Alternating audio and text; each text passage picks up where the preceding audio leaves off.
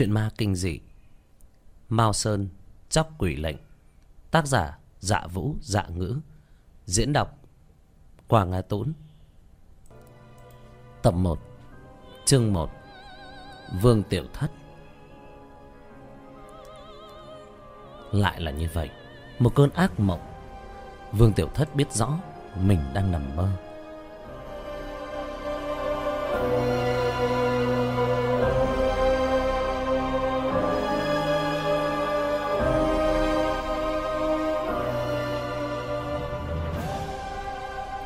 Không biết từ bao giờ Hắn vẫn mơ một cơn ác mộng như vậy. Dưới ánh trăng ảm đạm Có một đầm nước cổ quái. Có một thân ảnh đang không ngừng dãy dụa Vương Tiểu Thất không rõ mặt của nàng Chỉ có thể nhìn thấy hai tay của nàng đang chơi với Và thân thể đang từ từ chìm xuống. Sư huynh Cứu ta Mau cứu ta. Một giọt nước mắt rơi xuống đầm nước. Vì sao ta lại khóc? Đây là đâu Nàng là ai? Ta là ai? Sư huynh, Nàng rốt cục gọi mình là sư huynh. Vậy nàng là sư muội mình sao? Không phải là sư phụ ta, Chỉ có một đệ tử duy nhất. Nàng là ai? Ai là muốn nói cho ta biết? Ai có thể biết Tại sao ta lại đau lòng như vậy? Tiểu thất Tiểu thất, Ngươi làm sao vậy? Một đạo âm thanh giả nua Giống như từ rất xa truyền tới, Đem vương tiểu thất lôi về thực tế. Vương tiểu thất rụi rụi đôi mắt. Sau đó mở ra mới thấy mình nằm trên giường mới biết là giấc mơ. Tiểu thất ngươi không sao chứ? Một lão đầu nhìn độ sáu bảy mươi tuổi đến bên cạnh vương tiểu thất quan tâm hỏi. Triệu bá à, là con không sao. Vương tiểu thất cười cười nói. Triệu bá là người đầu tiên Vương Tiểu Thất đến thành phố quen. Vương Tiểu Thất không biết Triệu Bá tên thật là gì, nhưng rất tôn kính lão. Tự mình đến thành thị cũng đã sắp được hai tháng. Triệu Bá tỉ mỉ, chủ chu đáo quan tâm, cho hắn cảm giác được như là sư phụ ngay bên cạnh mình. Vương Tiểu Thất không biết mình sinh ra ở đâu. Hắn nghe sư phụ mình nói mình ở một tiểu sơn xa xôi. Ở bãi tham ma được sư phụ nhặt được. Thời điểm hắn ba tuổi, sư phụ bắt đầu bắt hắn học mao sơn đạo thuật. Vương tiểu thất lớn lên.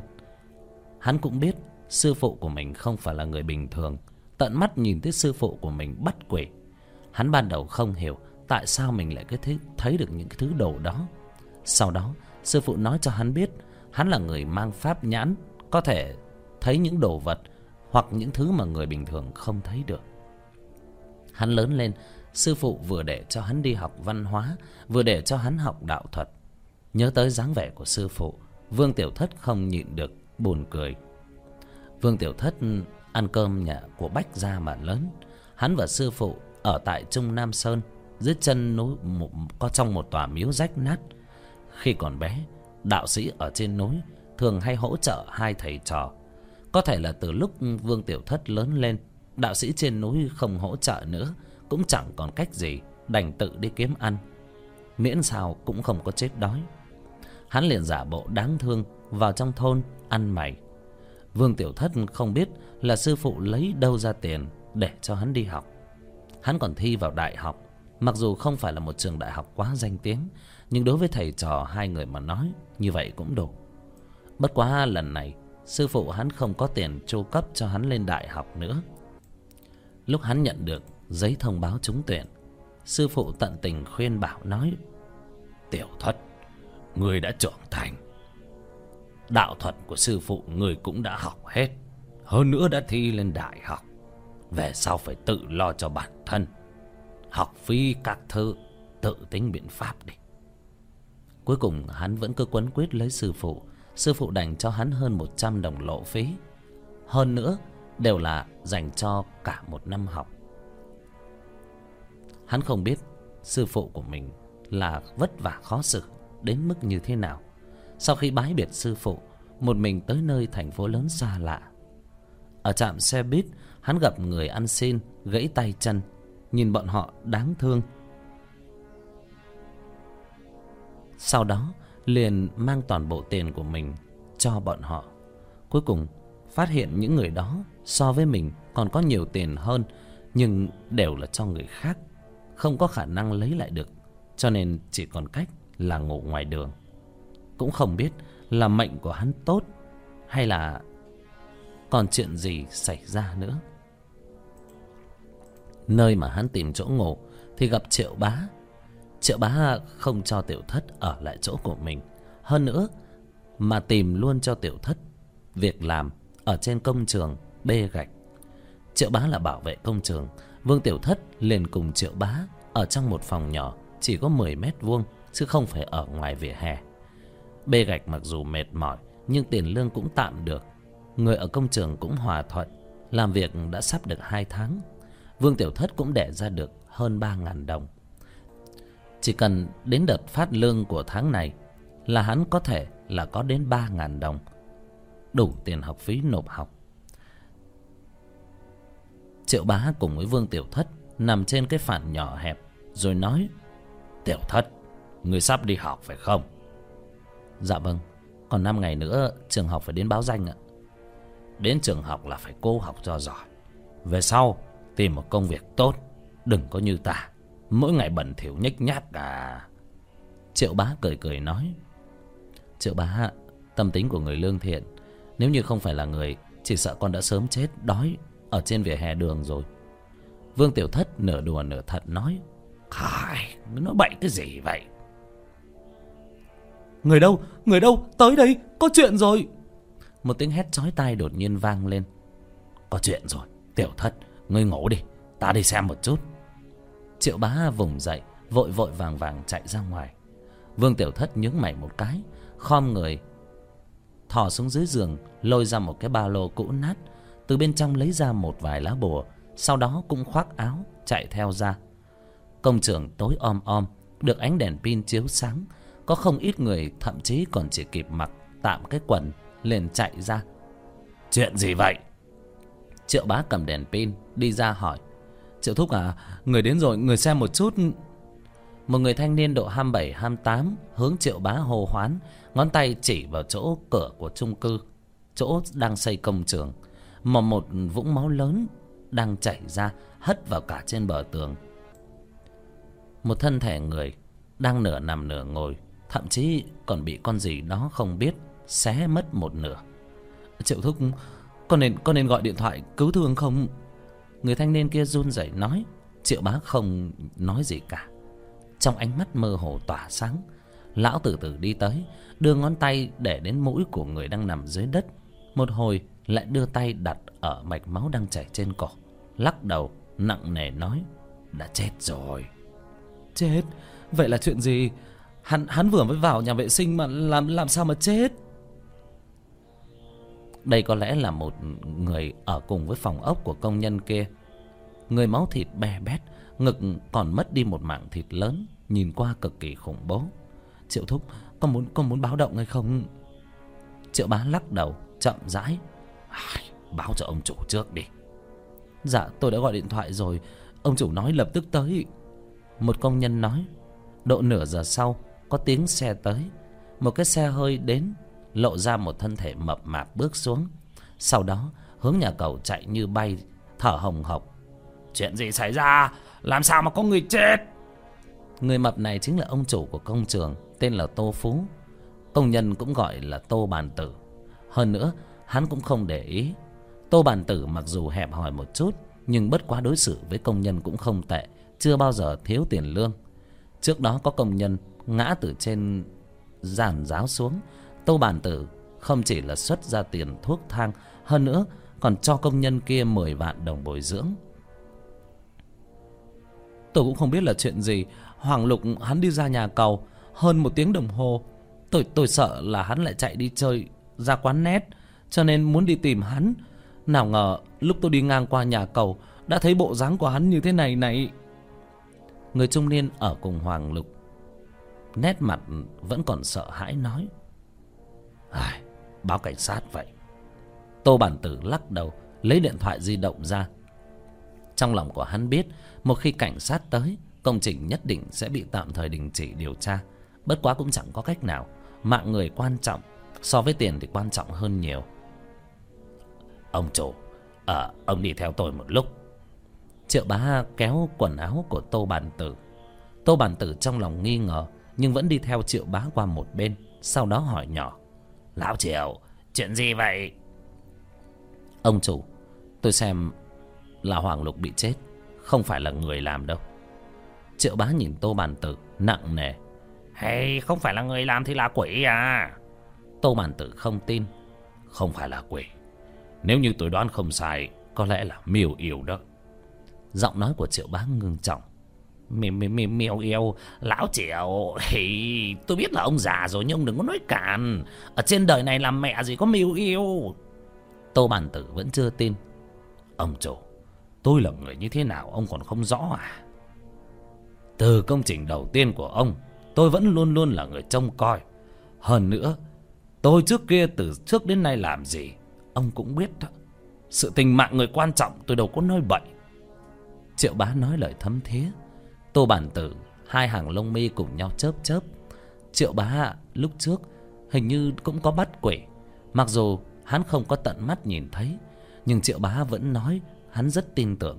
Triệu bá đi theo hắn làm việc cũng mười mấy năm, một mực cần cù chăm chỉ nhẫn nhục chịu khó có thể nói là tâm phúc của hắn. Lão triệu hey, ông không có gạt tôi tư chứ. Tô bản tử giãn lông mày nhỏi hỏi nhỏ. Không. Ông có nắm chắc hay không là miêu yêu? Tôi chưa từng thấy qua miêu yêu. Không biết đạo hạnh của chúng như thế nào. Triệu bá nói nhỏ. Hay vậy thì phiền rồi. Tô bản tử giãn chân mày tiến tới. Còn người cũng không có động vương tiểu thất đứng ở bên kia, nhìn chằm chằm thi thể. Hắn nhìn ra, kẻ giết người không phải thuộc nhân loại, mà có một vật, có đồ vật nhọn như móng tay. Không lẽ là cương thi? Không, cương thi chỉ hút máu, cũng không ăn thịt. Sau khi suy nghĩ nửa ngày, hắn ngẩng lên, ánh mắt phát sáng. Không lẽ là là chương hai, miêu yêu? Là hồ yêu hay là miêu yêu? Vương tiểu thất từng nghe sư phụ hắn nhắc tới, ở trên thế giới này không thiếu gì điều kỳ lạ. Rất nhiều động vật đều đã tu luyện thành tinh. Lợi hại nhất là hồ ly. Hồ ly rất thích hút ăn dương khí. Phàm là người bị hút dương khí sẽ giống như thây khô, không còn một chút huyết khí nào trên người cả. Chắc là miêu yêu rồi. Vương tiểu thất thở âm thầm gật đầu. Cảnh sát đến, mọi người mọi người nhường đường một chút không biết là có âm thanh của ai hét lên, những công nhân nghe được thì rối rít tản ra. Đứng từ xa, có hai cảnh sát đeo găng tay màu trắng đi tới bên cạnh thi thể. Tiểu thất, còn đứng đó làm gì? Còn không mau tránh ra. Triệu bá đi tới, nhìn thấy vương tiểu thất vẫn đứng sững sờ, vội vàng hô lên. Vương tiểu thất nghe tiếng của triệu bá, vội quay người đi tới bên cạnh. Ấy người người đi bộ không có mắt sao? Vương tiểu thất cảm giác được một người thân thể ôn nhu đụng vào lồng ngực của mình. Còn chưa kịp phản ứng gì, một tiếng kêu khẽ truyền tới trong tai, gò má đau nhói. Ok, vương tiểu thất hai tay buông lỏng một chút, thân thể mềm mại ở trong ngực té lăn ra đất. Theo đó là một tiếng hờn dỗi. Ê ê, là một cô gái xinh đẹp. Vương tiểu thất bị tát một cái, cúi đầu nhìn nữ nhân, nhất thời đứng sững như trời trồng. So với hứa quả phụ mà sư phụ của hắn thầm mến từ xưa ở trên thôn làng, ở trên núi, thì nữ cảnh sát này thật sự là vô cùng xinh đẹp. Nàng đang hung tợn nhìn hắn. Đẹp đẹp đẹp thật đó. Trong lòng của vương tiểu thất âm thầm khen một tiếng. Người phụ nữ này mặt mũi rất đẹp, đôi lông mày kẻ đen láy, dưới ánh mắt mỹ lệ long lanh rung động lòng người. Da thịt trắng nõn, ngũ quan tinh xảo, vóc người không có cao lớn lắm, trước ngực còn không có to như là hứa quả phụ của sư phụ mình trong mắt không kìm lòng được toát ra đáng tiếc. Nhìn cái gì vậy? Chưa thấy mỹ nữ bao giờ sao? Nữ cảnh sát nọ đứng lên hung tợn nói ờ à, xin chào tôi đã thấy rồi. Vương tiểu thất lúng túng cười một tiếng. Tiểu thất mau qua bên này đi. Được rồi chờ ta phá án xong sẽ xử lý người đó. Nữ cảnh sát nghênh ngang nhướng lông mày vừa nói vừa đi về bên nhà cầu. Ê cô cũng đừng quá coi trọng cô gái không thích hợp xử lý loại vật này đâu. Nữ cảnh sát quay người đi. Vương tiểu thất nói ra âm thanh lười biếng. Đồ thần kinh. Nữ cảnh sát quay lại nhìn bóng lưng của vương tiểu thất, mắng một câu. Bên cạnh thi thể, hai nhân viên cảnh sát đang cẩn thận kiểm tra, chân mày nhíu chặt. Một viên cảnh sát nói, đội trưởng, chúng ta đã phá không ít án mạng. Cái chết lê kỳ như vậy, đây là lần đầu tiên mới thấy đó. Đội trưởng ở người chết toàn thân da thịt không có một chỗ nào hoàn chỉnh ở ngực còn thiếu khuyết một mảng thịt lớn ở trên tay đều là vết cào cấu cổ cũng bị mất một miếng giống như là bị cái gì cắn xé đó. Một viên cảnh sát trung niên dâu cá chê ngưng trọng nói à, vết thương người chết chí mạng là ở trên cổ đã đứt động mạch cổ mất máu quá nhiều mà chết ạ. Cảnh sát nói tiếp người chết trước khi chết hẳn là dãy ruộng kịch liệt ở phần lưng và chân đều bị bầm tím hung thủ thật sự là quá mức hung tàn. Hồ đội. Nữ cảnh sát lúc trước đi tới hô lên. Trần tư, người qua đây ghi chép. Viên cảnh sát ngẩng đầu. Trần tư gật đầu đáp ứng, đang hướng về thi thể, đột nhiên cao giọng kêu lên. Sau đó chạy đến góc tường, nôn mửa liên tục. Tiểu vương, người qua đây ghi chép một hồi. Viên cảnh sát dâu cá chê lắc một cái, hướng về viên cảnh sát đang lập biên bản. Dạ vâng hồ đội sau khi chuẩn bị xong lập tức hỏi cặn kẽ những công nhân. Cảnh sát rất nhanh đưa thi thể lên xe lái xe rời đi. Ở trong căn phòng nhỏ triệu bá cùng tô bàn tử nói gì mà vương tiểu thất lại bị triệu bá đuổi ra bên ngoài chờ. Vương tiểu thất có khả năng mơ hồ nghe được. Triệu bá là để cho tô bàn tử chuẩn bị gì đó để cho lão trừng trị miêu yêu. Lão triệu ê, ông có nắm chắc trừng trị được miêu yêu không?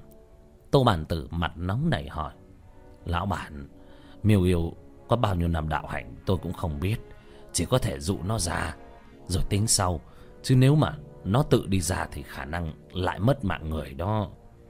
Triệu bá nặng nề nói vậy ông nói đi à, cần đồ gì tôi bảo người đi chuẩn bị. Bây giờ toàn bộ hy vọng của tô bàn tử đều đặt ở trên người triệu bá. Công trình chậm trễ một hai ngày thì còn tốt chứ trễ nải đến tám ngày nửa tháng hắn sẽ tổn thất rất nhiều tiền. Là hai con gà trống, một con chó mực, những vật khác để tôi chuẩn bị.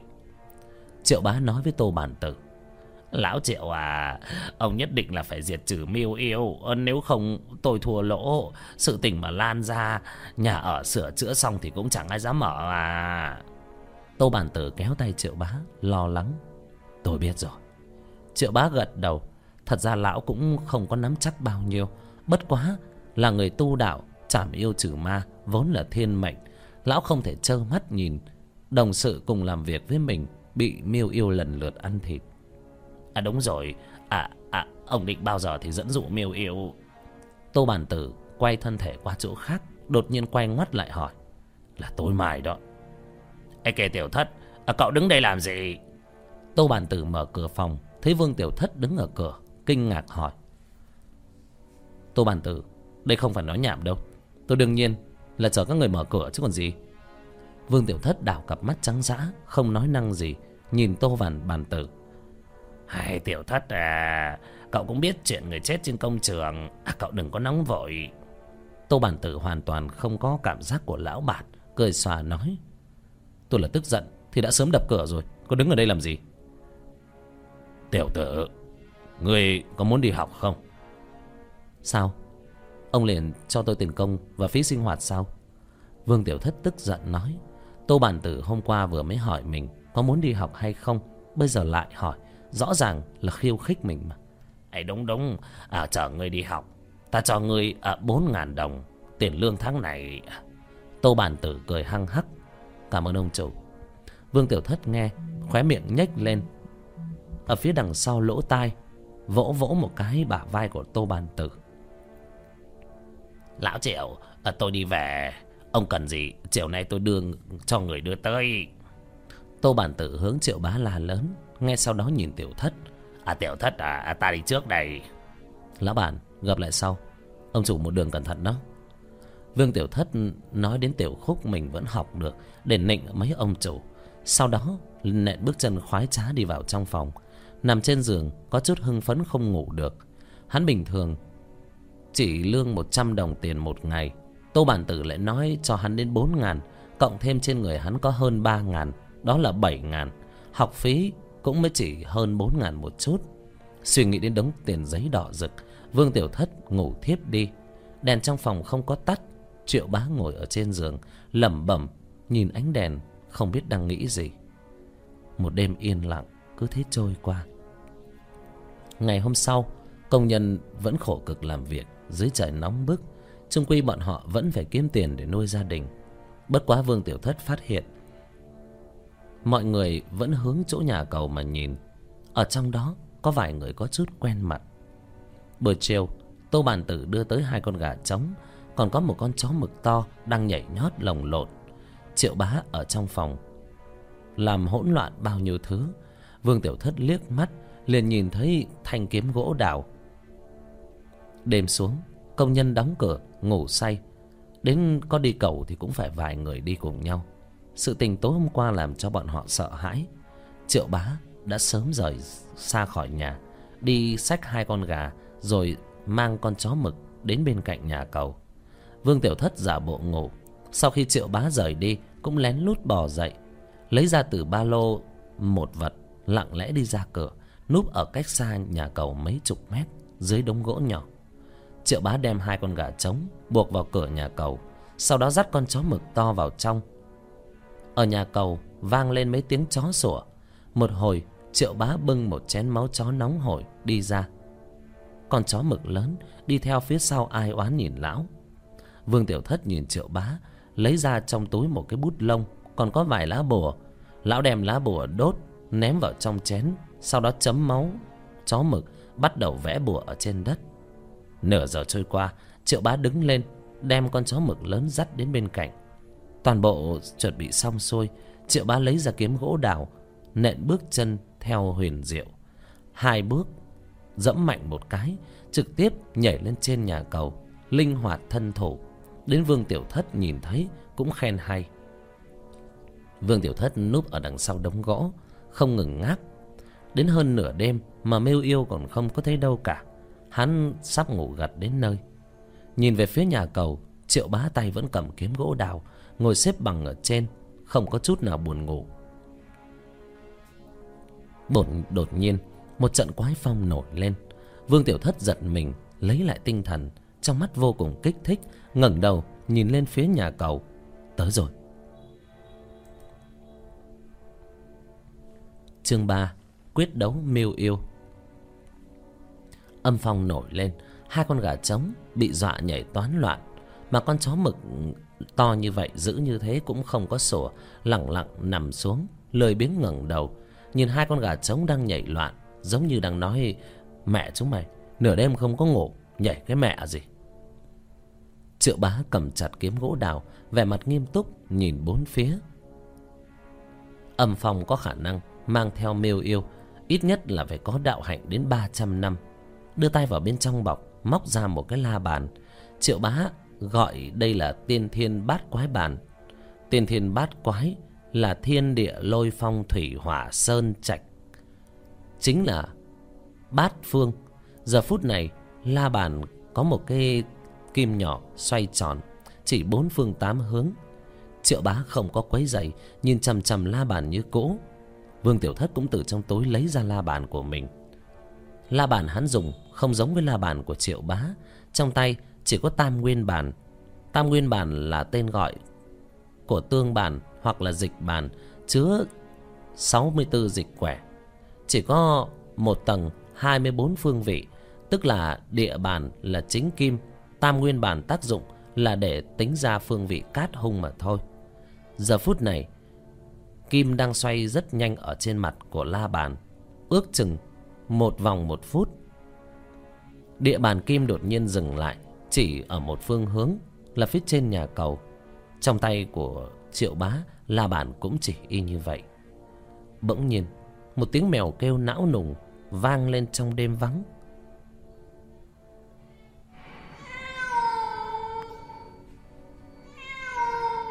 Một bóng đen từ trong bóng tối trôi ra, trực tiếp lao thẳng về phía hai con gà trống con chó mực to đột nhiên nhảy cỡn lên.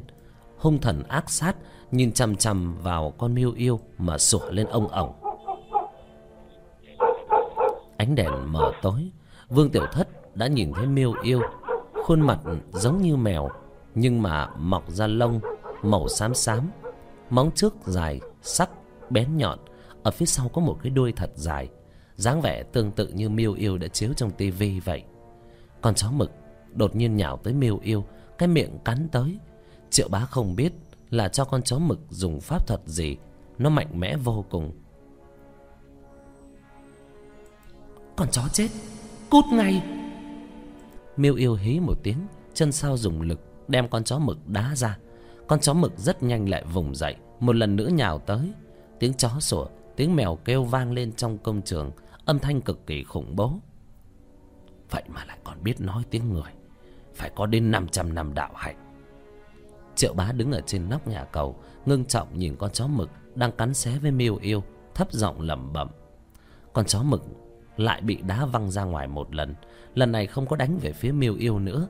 Nó chạy băng băng, rõ ràng là đã chậm lại. Ở trên người đã bị thấm ướt, trên mặt đất nhẻo ra máu đỏ. Con chó mực toàn thân đầy vết thương, ngẩng lên hướng về phía triệu bá mà sủa bát tuyệt chạm yêu trận.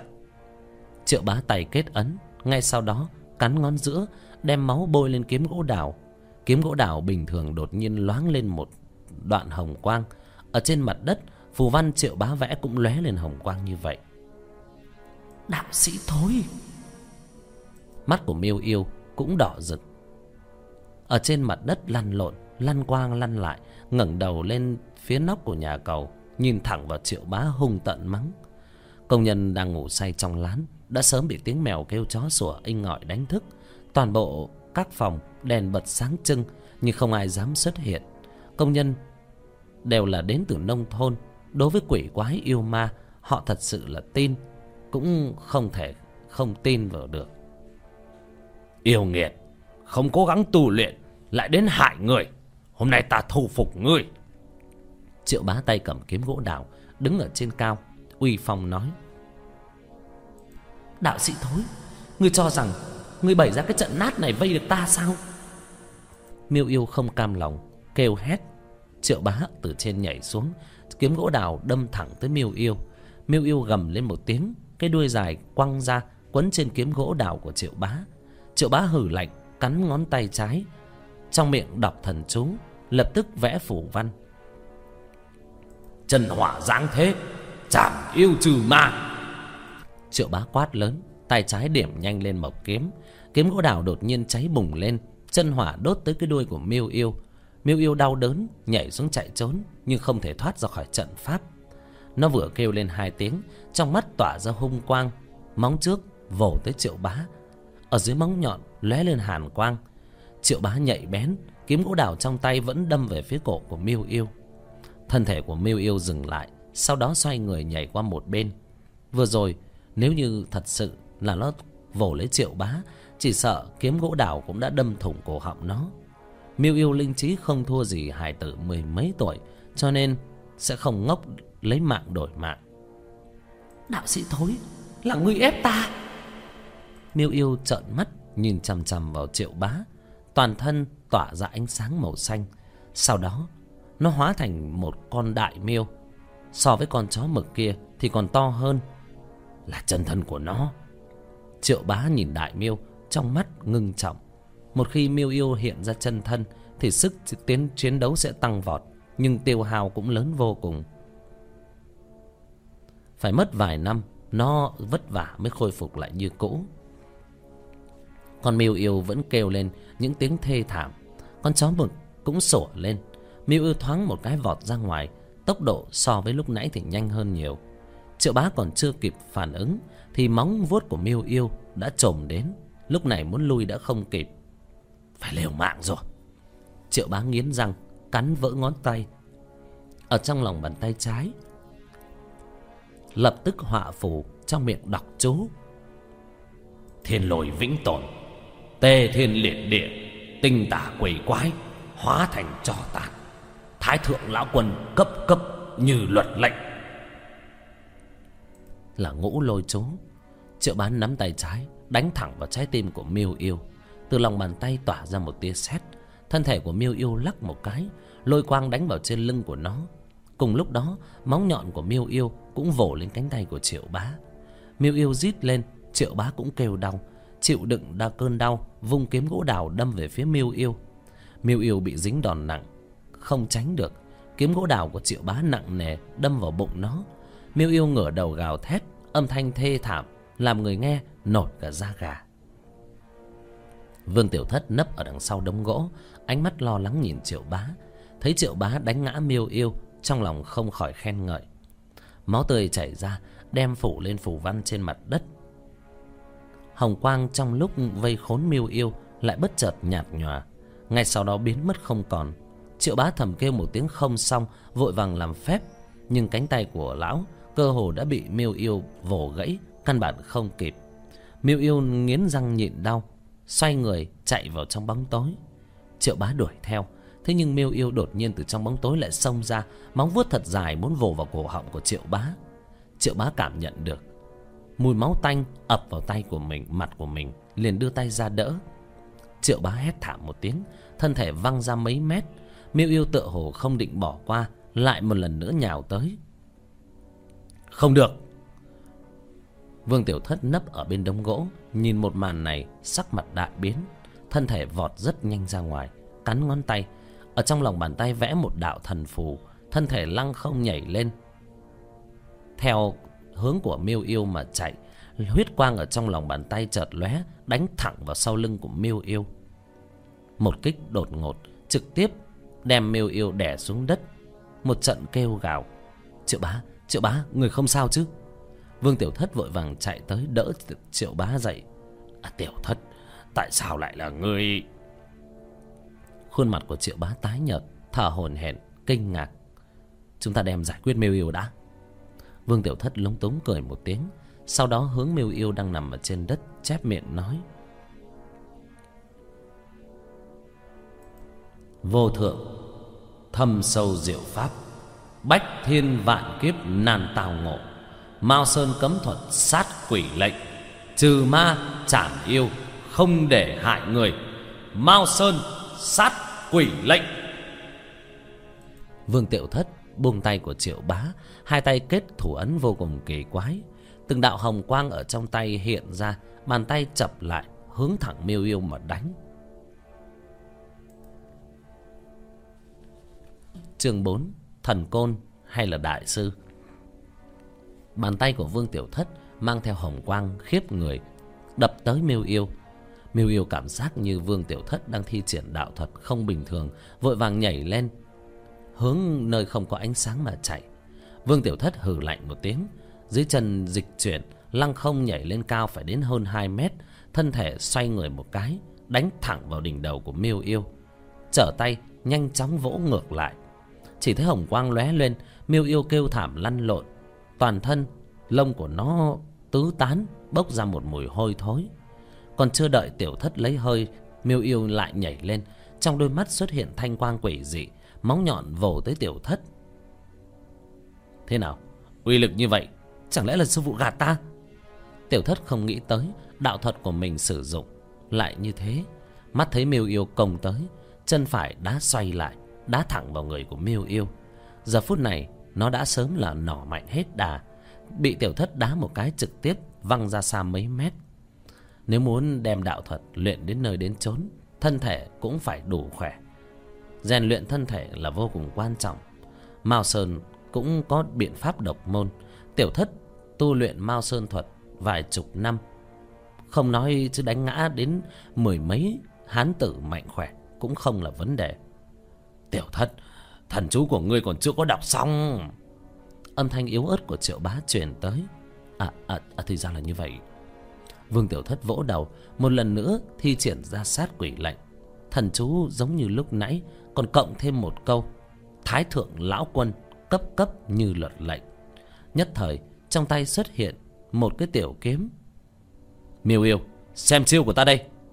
Vương tiểu thất cười hăng hắc tay trái cầm tiểu kiếm tay phải cầm mao sơn trí bảo hai chân đạp mạnh vọt tới miêu yêu. Trong mắt của miêu yêu lộ ra hoảng sợ vô cùng xoay người nhảy một cái xông vào bóng tối. Nhưng tiểu thất làm sao mà để cho nó chạy mất? Chân đạp nhịp bước huyền diệu trong nháy mắt lại đuổi kịp miêu yêu. Không có chút nào lưu tình tiểu kiếm cắm thẳng vào thân thể của miêu yêu.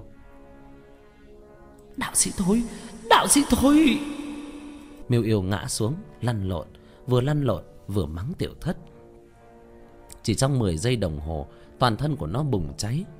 Tiểu thất cầm mao sơn trí bảo miệng niệm thần chú. Đừng cử động bỏ vũ khí trong tay xuống ngồi xổm xuống đất. Hắn còn chưa kịp hạ thủ xung quanh đã vang lên tiếng quát tháo ánh đèn pin loang loáng chiếu tới. Tiểu thất nhìn thấy mười mấy đạo thân ảnh cầm đèn pin chạy tới trong tay còn có cả súng. Các vị đại nhân làm gì vậy à à không thấy ta đang bắt yêu quái sao? Tiểu thất giơ mao sơn trí bảo cợt nhả nói. Bỏ vũ khí trong tay xuống. Cảnh sát không để ý đến tiểu thất lại quát lên. Bỏ ấy, sư phụ ta nói à vũ khí còn thì người còn vũ khí mất thì thì ta vẫn còn nhưng mà người cũng đánh chết đó. Các người các người cảm thấy ta có vứt bỏ được hay không? Tiểu thất cười một tiếng. Tiểu lưu trần tư, hai người các người qua, cẩn thận một chút không chế hắn. Viên cảnh sát dâu cá chê hướng hai người hai bên nói. Trần tư chính là hôm qua tiểu thất đã nhìn thấy, sau đó chính là nữ cảnh sát. Trần tư cầm súng cẩn thận từng ly từng tí đi tới. Bỏ vũ khí trong tay xuống. Miêu yêu nằm ở trên đất, thống khổ kêu lên, thân thể phát ra mùi hôi thối. Hai cảnh sát vội vàng che mũi.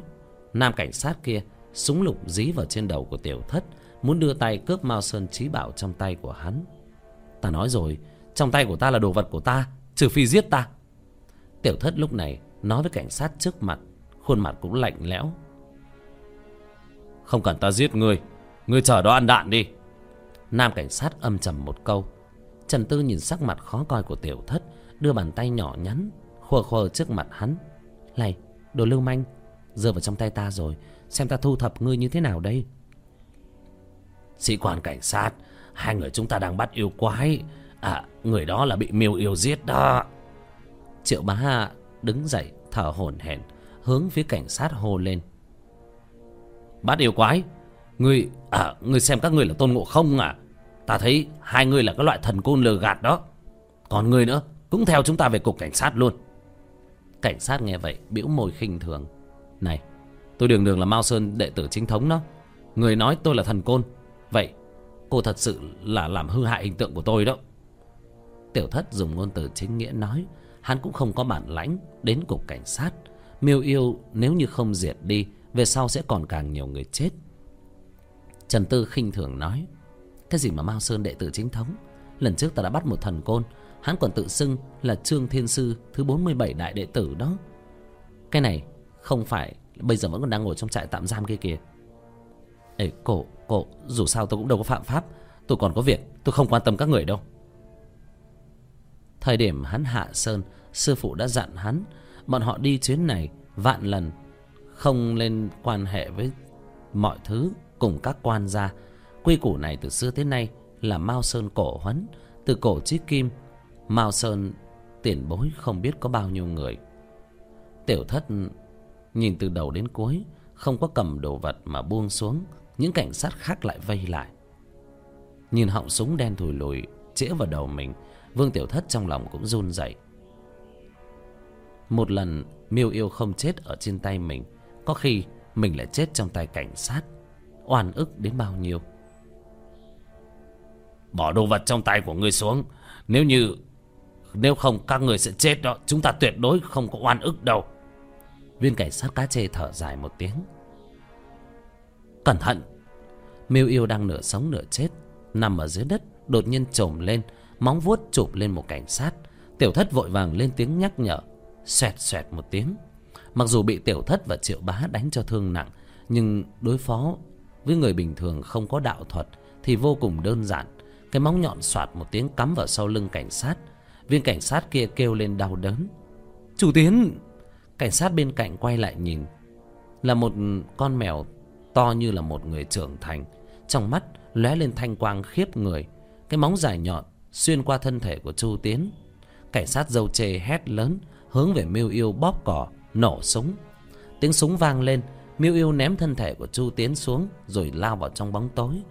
Những cảnh sát khác đã sớm bị dọa đến ngơ ngẩn, đặc biệt là trần tư, thân thể của nàng không ngừng run rẩy lôi thần sắc lệnh. Diệt!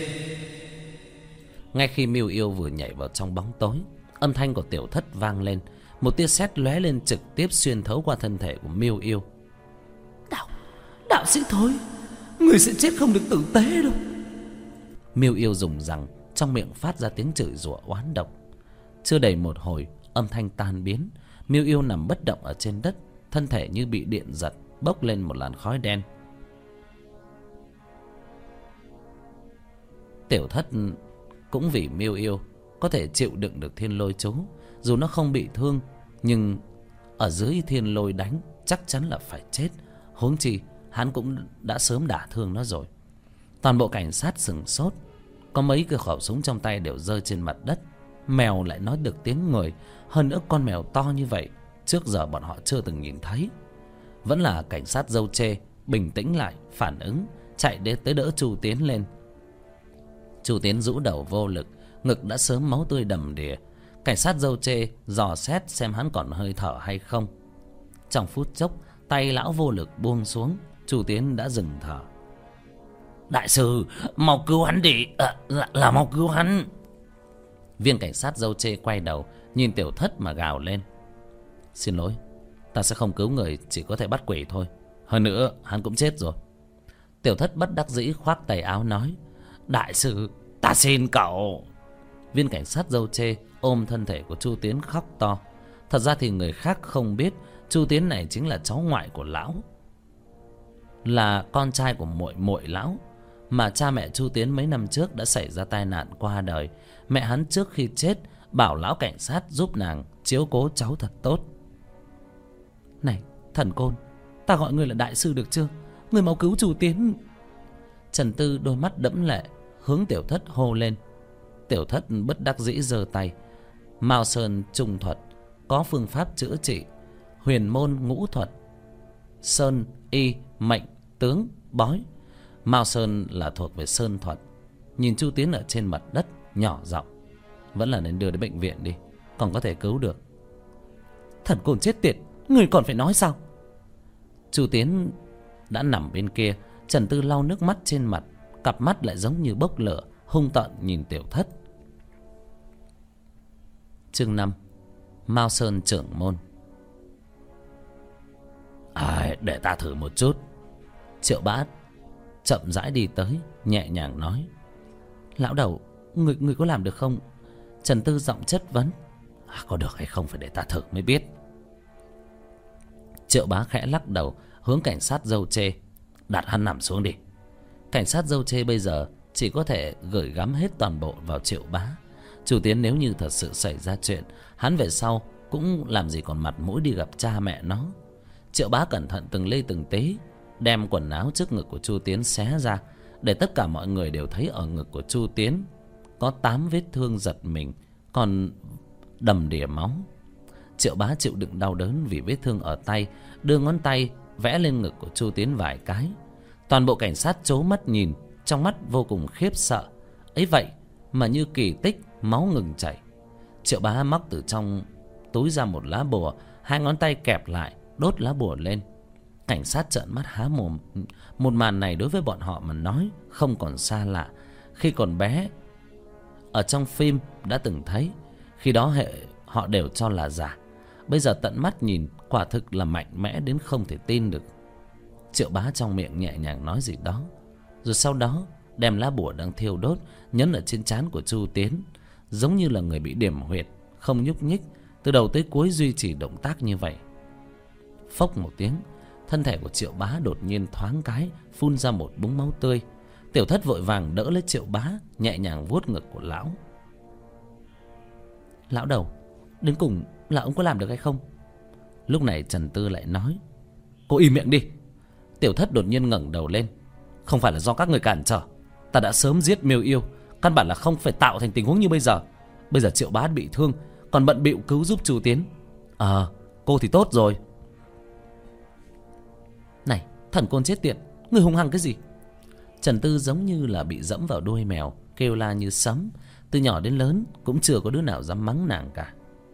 Trần Tư à, Đừng có nói nữa. Cảnh sát dâu chê chặn lại nàng. Ở trong mắt có ý cảnh cáo. Bất quá, hắn cũng không dám đối với Trần Tư quá khốc liệt. Trần Tư, Có cha chính là cấp trên của hắn. Nghe sự cảnh cáo của cảnh sát dâu chê, Trần Tư hừ lạnh với Diệp Tiểu Thất một cái.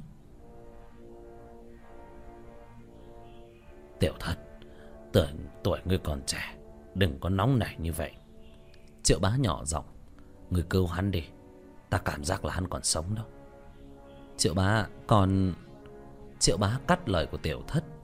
Ta biết quy củ của huyền môn, Bất quá đây là một mạng người. Được rồi, Để con xem một chút. Tiểu thất đè đẩy triệu bá ra, Tới nằm quan sát người cảnh sát đang ở kia. Từ trong ngực lấy ra một lá bùa, Hai ngón tay kẹp một lá Lá bùa tự cháy, Trong miệng lầm rầm niệm chú. Đạo pháp của ta Đêm ngày thường tinh tiến, Cấp cấp như luật lệnh, Sắc. Thần chú đọc xong, Lá bùa hóa thành một luồng hỏa quang, Chui vào bên trong thân thể của Chu Tiến. Tiểu thất thi triển, Đây là Mao Sơn y thuật.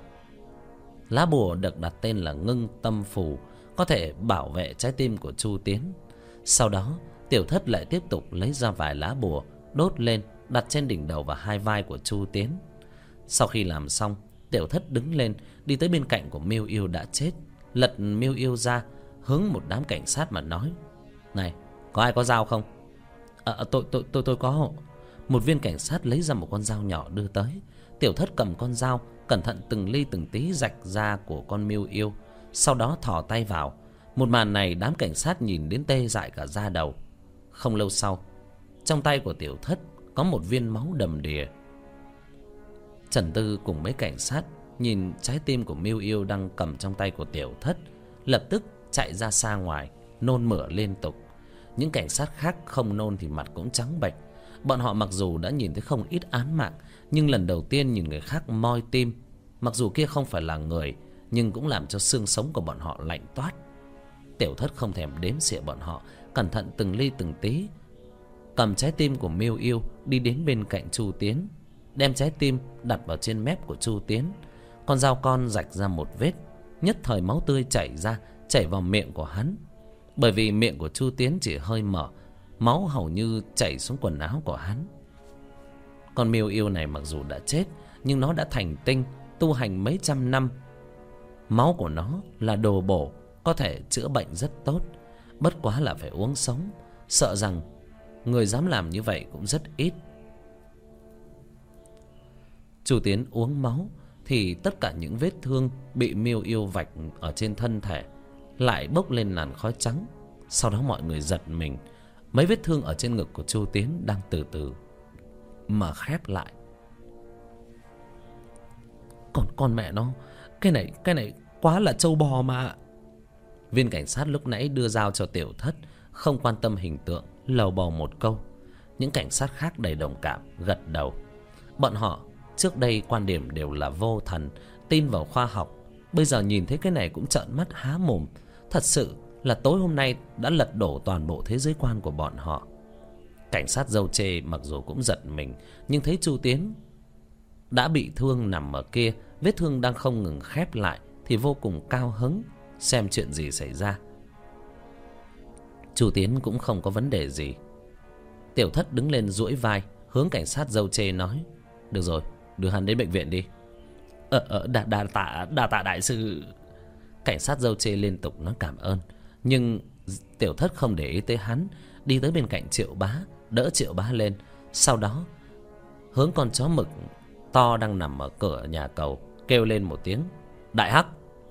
Con chó từ dưới đất bò dậy rất nhanh chạy đến bên cạnh vương tiểu thất cao hứng nhảy nhót. Vương tiểu thất trong lòng nghĩ nhất định là phải mang theo con chó mực bên người. Về sau dùng có máu chó dùng cũng thuận lợi. Quan trọng nhất là con chó này giống như có linh trí, cũng không biết là tô bản tử lấy ở đâu được. Cảnh sát chạy tới, cũng sợ hết hồn. Thấy đại hắc thì mới thở phào nhẹ nhõm, lại cứ ngỡ lúc nãy là một con mưu yêu nữa. Tiểu thất quay đầu nhìn cảnh sát dâu chê. Chính là vật kia giết người. Về phần như thế nào thì thôi, giao nộp cho các người đó tiểu thất chỉ chỉ thi thể của miêu yêu. Cảnh sát trố mắt nhìn nhau. Loại chuyện này biết nói thế nào đây? Làm gì có ai tin? Cảnh sát dâu chê đem bế chu tiến lên tới xe cảnh sát. Hướng những cảnh sát còn lại mà hô. Đem thi thể con mèo chết, thu về, tất cả quay về. Ở trong phòng, triệu bá lập tức quỳ xuống hô với tiểu thất. Mao sơn, đệ tử đời thứ mười ba, triệu dũng, xin bái kiến trưởng môn. Tiểu thất đang đùa nghịch với con chó mực, lập tức sững sờ. Con chó mực quay đầu nhìn triệu bá.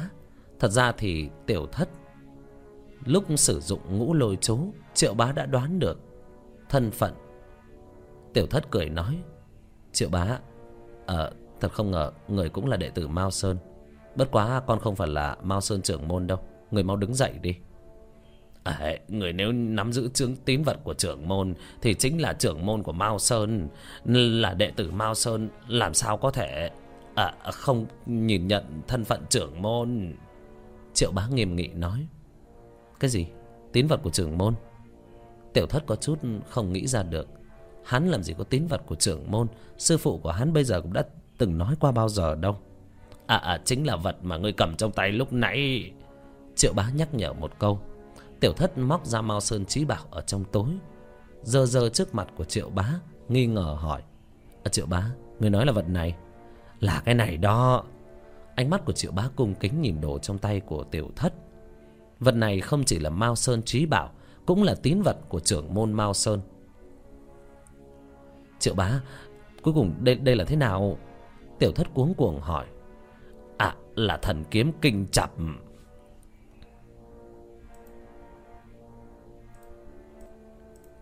Chương sáu, kinh chập. Thần thần kiếm kinh chập. Tiểu thất sờ sờ đầu, nhỏ giọng thì thầm. À sư phụ của ta là lưu trung vân, là đệ tử mao sơn, đời thứ năm mươi hai. Bởi vì xem lén bản chép tay của mao sơn bí tịch bị trục xuất khỏi sư môn. À nguồn gốc của thần kiếm kinh chập là người nói cho ta biết lúc triệu bá nói về lưu trung vân, trong mắt hiện ra tôn kính. Hiển nhiên, trong lòng của lão, địa vị của sư phụ rất cao. Triệu bá, người có thể nói cho ta một chút lai lịch về kinh chập không? Vương tiểu thất cảm giác đồ vật trong tay của mình là một củ khoai nóng. Chẳng trách thời điểm mình xuất hiện, sư phụ lại để cho hắn luyện tập thật giỏi đạo thuật. Về sau, bảo hắn chấn hưng mao sơn. Hắn ban đầu không có hiểu là chuyện gì, bây giờ mới hiểu là sư phụ của mình đem trọng trách đặt lên vai. Vương tiểu thất trong lòng thật sự muốn quay lại ngôi miếu đổ nát, đánh cho sư phụ một trận.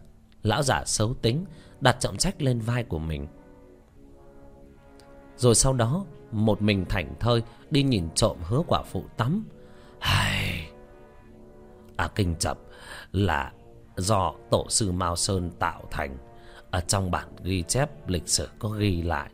Ở thời điểm lão tổ đi du lãm gặp một mùa xuân, ở trên một ngọn núi cao hoang tàn vắng vẻ, nhưng lại có một gốc cây đào ở trong đó là một cây linh thụ ngàn năm đã tạo ra mộc tinh cây đào bị một đạo sét đầu tiên của mùa xuân đánh trúng thân cây bị hỏa diễm ngày đêm nung cháy ở bên ngoài hóa thành tro bụi ở bên trong cốt thì dứng rắn chắc không gì bằng. À, sau đó mới tính là vượt qua kinh chập lôi kiếp. Trong bảy ngày còn phải cần cao nhân đắc đạo rút tinh hoa luyện chế thành hình. À, lão tổ sau khi hỏa diễm tắt đi liền lấy ra tủy cốt ở bên trong đem đào mộc kia luyện chế thành bộ dáng kiếm như thế này. Kinh chập cứng như sắt thép, chu tà tích khắc hơn nữa, còn ẩn giấu cả lực lượng của thiên lôi. Chính là đã không biết giết chết bao nhiêu tà vật từ cổ xưa. Trong bản chép tay vẫn còn ghi lại. Lão tổ đem kinh chập luyện chế thành hình. Lại vừa gặp lúc, phía tây nam xuất hiện một cương thi ngàn năm, đã thương vong hơn trăm người lão tổ được nghe đệ tử báo cáo lại, giận tím mặt, lập tức đem thần kiếm kinh chập chạy tới địa phương mà cương thi nọ xuất hiện. Lão tổ bày ra thiên la địa võng để đón đầu cương thi, nhưng không ai ngờ cương thi lại không sợ ánh mặt trời. Cùng với lão tổ bố trí pháp trận thì cương thi xông vào. Có lẽ là trời cao giúp lão tổ, kinh chập ảnh hưởng đến cương thi cực lớn. Không có trận pháp hỗ trợ, lão tổ cùng cương thi đánh ngang tay nhưng là không ngờ tới cương thi kia lại có thể hút được lực lượng của đại địa. Lão tổ đoán cương thi kia chính là hạn bạt trong truyền thuyết. Cổ thư có nói hạn bạt vừa ra đất nung ngàn dặm. Trong nháy mắt phương di, phương viên trăm dặm thổ địa toàn bộ biến thành cứng như đất nung hạn hán. Lão tổ lệnh cho đệ tử rời đi mình và hạn bạt đại chiến. Trận chiến này phải đến ba ngày ba đêm hạn bạt mượn lực lượng của đại địa, áp chế lão tổ. Cuối cùng lão tổ lấy tinh huyết của mình làm linh môi, đưa tới cửu thiên thần lôi. Hạn bạt bị thương nặng, bất quá nó vẫn bỏ chạy. Lão tổ vì hao tổn tinh huyết, được đệ tử đưa về đạo quan, chưa được mấy ngày liền vũ hóa. Đại đệ tử của người cũng tiếp nhận chức trưởng môn mao sơn, không biết từ đâu lấy được vảy rồng trong truyền thuyết, đem để cường hóa kinh chập, làm cho độ cứng cáp so sánh được với huyền thiết. Sau đó, kinh chập được coi như là mao sơn trí bảo và cũng là tín vật của trưởng môn. Mao sơn nhất mạch có khả năng biết được chuyện này, chỉ có trưởng môn mao sơn và cũng chỉ có trưởng môn mao sơn mới có thể nắm giữ được kinh chập. Sư phụ của lão chính là phá hư quy củ đã xem trộm bí tịch bị sư phụ của sư phụ trục xuất khỏi sư môn. Thật ra thì sư phụ của lão cũng chỉ có một đệ tử duy nhất. Từ đầu đến cuối là, là sẽ sớm muộn gì cũng rơi vào tay lão nhưng chỉ là lão vẫn không chịu được mà đi xem trộm. Triệu bá nói đến sư phụ của mình trong mắt lóe lên thương tiếc. Đúng vậy sư phụ của lão nếu như là trưởng môn mao sơn thì triệu bá là đệ tử chắc chắn cuối cùng cũng có thể lên làm trưởng môn mao sơn. Tiểu thất không biết suy nghĩ của triệu bá. Nếu như biết, nó không chừng sẽ vội vàng đem kinh chập cho lão. Việc chấn hưng mao sơn đâu có phải dễ như vậy. Thế giới bây giờ chính là tin tưởng vào khoa học. Những người tin tưởng vào yêu ma quỷ quái, vào tâm linh, rất ít ỏi. Thì ra còn có một đoạn bí mật như vậy. Tiểu thất nhìn kinh chập, nhỏ giọng nói. Con chó mực cũng ngẩng cái đầu to lên, tập trung tinh thần nghe thỉnh thoảng nghiêng cái đầu chó, nhìn kinh chập ở trong tay của tiểu thất. Trong đôi mắt, vậy mà lại lóe lên tia sợ hãi. Nếu như tiểu thất nhìn thấy, trong lòng không chừng vui vẻ nở hoa. Linh trí của con chó mực lại cao đến như vậy. Tiểu thất, người phải bảo quản kinh chập cho tốt. Muôn ngàn vạn lần không được để mất. Triệu bá ngưng giọng, dặn dò. Tiểu thất gật đầu. Triệu bá, người yên tâm đi. Sư phụ còn đã nói là người đặt tất cả vào con. Người không ở đó, con cũng không cần tồn tại. À người biết là tốt rồi. Vương tiểu thất nhớ tới, lần đầu tiên mình cầm vào kinh chập, có một loại cảm giác như điện giật, không phải là lực lượng của thiên lôi, chứ nếu không không phải là sư phụ dạy cho hắn một chuỗi khẩu quyết, hắn còn không có biện pháp cầm vào kinh chập. Thời gian trôi qua thật nhanh, mấy ngày trôi qua, đã đến tháng chín tiểu thất phải chuẩn bị đến trường học báo danh. Trong lúc tô bản tử tới một chuyến, hỏi triệu bá miêu yêu có được giải quyết hay không. Nghe triệu bá đã giải quyết, cao hứng cho triệu bá ba nghìn đồng tiền thưởng. Mà triệu bá đem ba nghìn đồng toàn bộ cho tiểu thất. Tiểu thất đương nhiên là không có từ chối. Hắn bây giờ cần tiền làm phí sinh hoạt. Bằng không, chỉ định sẽ chết đói ở trường học mất. Tô bản tử cũng phát lương cho tiểu thất. Hơn nữa còn thưởng thêm một ngàn đồng. Tô bản tử mặc dù bình thường keo kiệt, nhưng thời điểm cần phóng khoáng thì cũng rất phóng khoáng. Tiểu thất mua mấy bộ quần áo, tắm rửa, lại ngửi thấy cái mùi thơm phức ở trong tiệm ăn. Lập tức đi vào, ăn không ít đồ, cuối cùng dưới ánh mắt nhìn của người khác, xách túi lớn túi nhỏ rời đi. Ở phía sau lẽo đẽo theo một con chó mực rất to. Một người một chó đi vào ngõ nhỏ đại hắc lớn tiếng sủa hai tiếng, từ trong ngõ hẻm chạy như bay. Tiểu thất sững sốt một chút, không biết con chó mực nổi điên cái gì, xách túi đồ, chạy theo. Đừng có động, ta bảo ngươi đừng có động, nghe không? Một âm thanh bén nhọn từ bên trong truyền tới. Tiểu thất bước nhanh hơn, âm thanh rõ ràng, cho thấy là một cô gái còn trẻ. Ở trong ngõ hẻm, nàng xuất hiện sự tình ngoài ý muốn. Hắn chính là thanh niên của thế kỷ hiện đại là thanh niên gương mẫu, gặp phải chuyện này làm sao có thể bỏ qua. Xách túi đồ chật vật mấy phút, nhìn thấy một người mặc cảnh phục, bóng lưng là một nữ tử vô cùng dễ nhìn, cái mông cũng còn to to một chút. Hai tay cầm súng, hướng người đối diện. Bất quá người này cầm súng tay run rẩy, thân thể cũng không ngừng run rẩy, giống như là gặp phải sự tình gì quái dị. Con chó mực lớn hướng nam tử kia sủa không ngừng đại hắc khi mới xuất hiện, nữ cảnh sát cũng sợ hết hồn. Nhìn con chó mực hướng về phía nam tử kia, nàng mới thở phào nhẹ nhõm. Bất quá con chó mực, sức chiến đấu thấp đến mức ngoài khả năng nàng dự liệu, trực tiếp bị nam tử kia đấm một cái làm lăn trên đất. Con chó mực bò dậy, cũng không nhào tới, chỉ đứng ở một bên sủa. Đại hắc! Tiểu thất đột nhiên kêu lên, con chó mực xoay người, vẫy đuôi chạy đến bên cạnh tiểu thất. Ai vậy? Nữ cảnh sát khẩn trương cao độ bất thình lình nghe được âm thanh của tiểu thất, lập tức họng súng chuyển hướng về phía tiểu thất, khuôn mặt đầy sợ hãi. Lại là nữ cảnh sát bạo động kia tiểu thất thấy rõ dáng vẻ của nữ cảnh sát, giật mình, sau đó nhìn lướt qua, cô gái bạo long này có phải là thật sự cô gái không có ngực hôm qua? Mới qua mấy ngày mà tại sao ngực lại to như vậy? So với hứa quả phụ mà sư phụ của hắn thẩm thích thì bây giờ còn to cả hơn người người là ai? Nữ cảnh sát cầm súng hướng về phía tiểu thất rồi lại hướng về bên nam tử bên kia khuôn mặt tràn đầy sợ hãi. Này nữ bạo long cô vậy mà không nhớ tôi à? Mới có mấy ngày cô đã quên tôi sao? Tiểu thất bất đắc dĩ thở dài một tiếng. À người, người nói ai là, nữ bạo long? Người nói bậy bạ cẩn thận ta ta bắn chết người đó.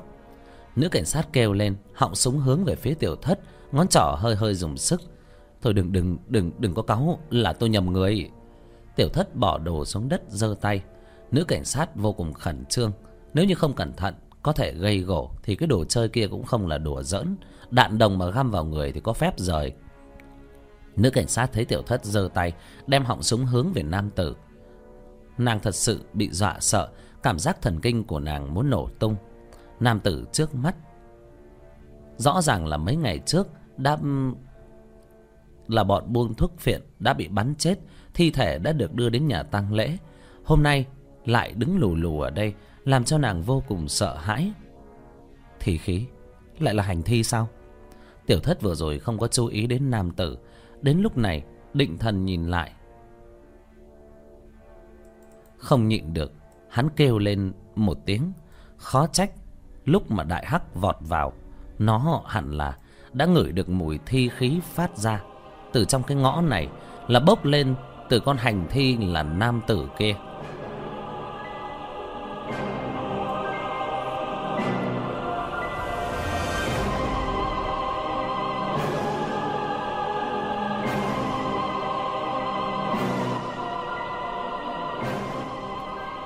Hết chương 6 Hết tập 1